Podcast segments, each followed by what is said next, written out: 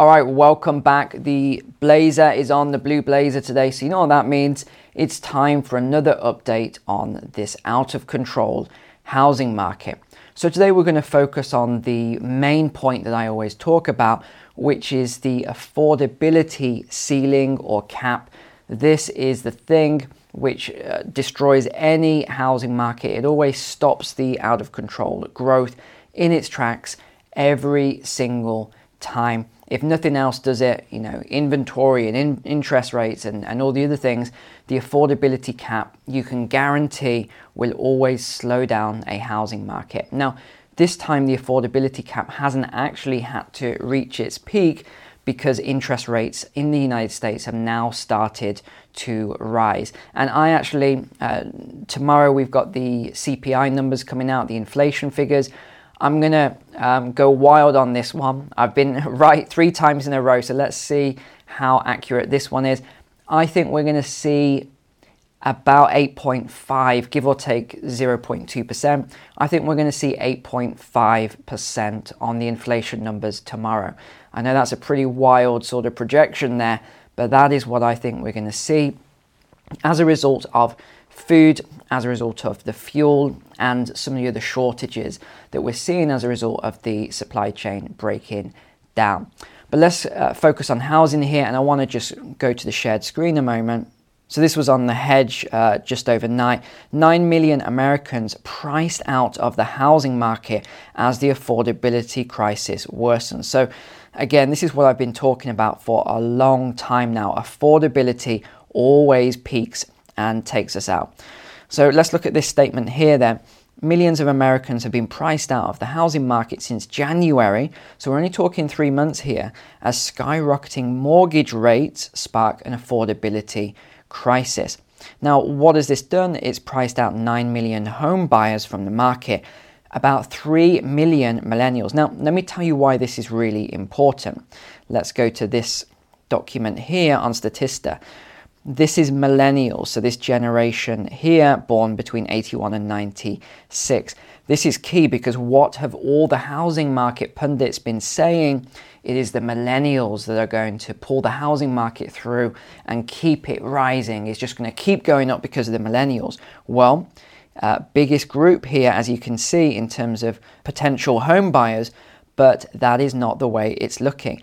3 million. So out of the 9 million priced out, 33% of them are millennials. What does this mean? Well, it means in terms of, again, we always go back to supply and demand. If all else fails, ladies and gents, just remember supply and demand. What this means is that we're not going to have the demand from the millennials because they simply cannot afford it. So, what does this do? It pulls out a lot of potential buyers from the housing market at a time when housing is slowing. I want to take you to show you an example now in terms of the monthly payment, just because some people are very visual in nature. They like to, I'm a visual person as well. So I want to show you the numbers here on this. Okay, so here we've got a mortgage calculator from Smart Asset. And I just put in some really basic numbers here and let's let's take a look at this then. Let's get in a bit closer. So let's say that two years ago you were looking at a house for $250,000, but you were priced out of that house, but you were definitely considering it. You had a $25,000 down payment, so you had about 10%, and you could get about 2.5% on a mortgage interest rate for a 30 year fixed. And the Europeans right now are crying out, oh, how, how do they get 30 years when we only get three years or five years. I know the uh, Americans uh, have it very, very good with these long term fixed rates. But here we are $1,500 would have been your monthly payment. Now then, let's go to the second example. So just remember that 1500 and what we're going to look at here Again, same website, same calculator, is $300,000. So price is up, let's say 20% over the last two, three years. Let's just look at it from this point of view. So price is now $300,000 for that same house that you wanted to buy for $250,000. You've got the same amount of down payment, $25,000, but the mortgage interest rate is no longer 2.5%, it's now 5%, which is we're past 5% now actually. But I just want to make this very conservative on the numbers, so 5%. Now you look 1500 up to 2200 already your payment is up by $700 a month forcing out the affordability now let's say that we have a you know another 1% 1.5% in terms of interest rate rises this year and bond rates start to move because bond rates move mortgage rates as well so let's look at this so let's say it's 7.5% here so let's look at this now then and that takes us up to $2,651. So remember where we were? 1,500. We're now up to $2,651. This, ladies and gentlemen, is what could be just about to happen to mortgage interest rates over the next six months. Personally, I believe we're going to see 6% without any difficulty at all. We're already past 5% now.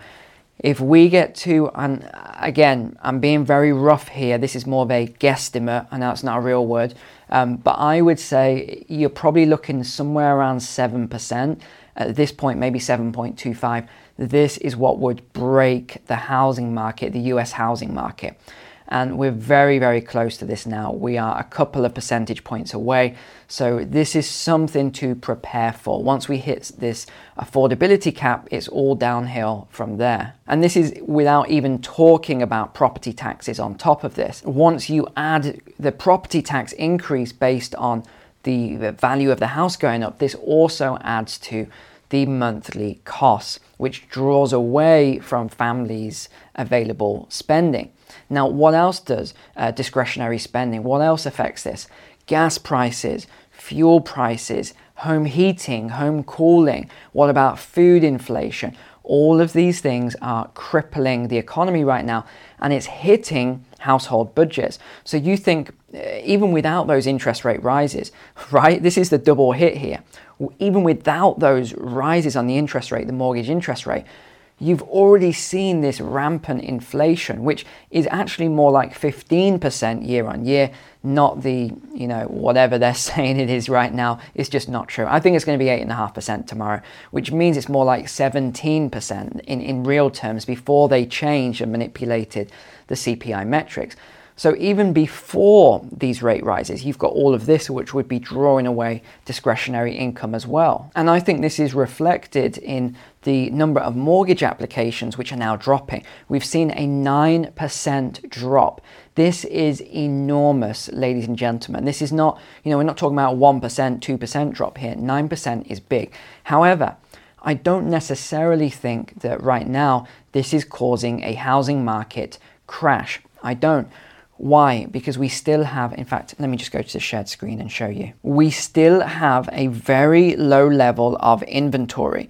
Let's look at the uh, Boise housing market. You remember I called this uh, a year and a half ago. Look where inventory levels are. They are extremely low. We can go through and start uh, Dallas, Texas. Another thing, look at this seller's market all these people calling it a buyer's market. Oh, it's you know the housing market's just flipped or whatever they say.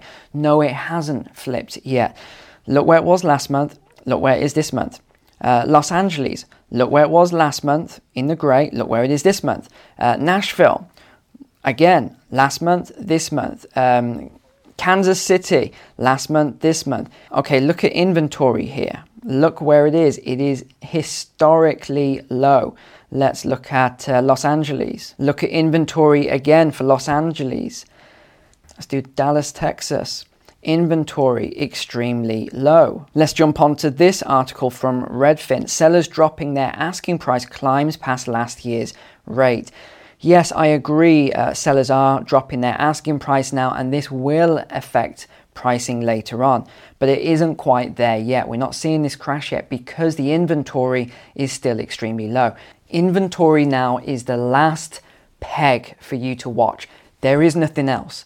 It is inventory. This is it. Affordability is almost there. We've almost reached that cap if we haven't already from this inflation. We've got the interest rates rising. They've gone up past 5% now. They're done. The last thing is inventory. Once these houses start to hit the market, once inventory starts to hit the market, that is it. It is game over for the housing market. it's done. There is nothing else. That said, the housing market still feels hot, and as things slow down, it just means homes might only sell for a few thousand over asking price instead of hundreds of thousands, and multiple offers will mean three or four instead of 30 or 50. But this doesn't take away from the fact that, look, home sale price was up 16% year on year to a record high of $384,500. So, overall, the housing market is going to hit a brick wall sooner or later. If you're in this sector, just think back to what happened during 2008 and 2012 sort of time period. This is going to be a repeat of that, if not even worse. So just start preparing. If you earn your money from this industry in whatever way, you know, you're a broker or you, do mortgages or, you know, you're an investor, etc. Just prepare for this. It is not far off now. And then finally, just as we wrap up here, a lot of people said, would I consider putting a buy me a coffee link below in the description rather than doing sponsored videos where people have to sit through a few minutes of a, a sponsor from time to time? So I'm going to give this a try, guys. Um, you know, let's give it a try. If people do uh, appreciate the work and like the fact they get these videos for free, um, I hope you, you will consider doing that. And if it works out well, I won't need to do sponsored videos very often. So thank you so much for your support. I really appreciate it. Uh, take care. God bless, and I'll see you tomorrow.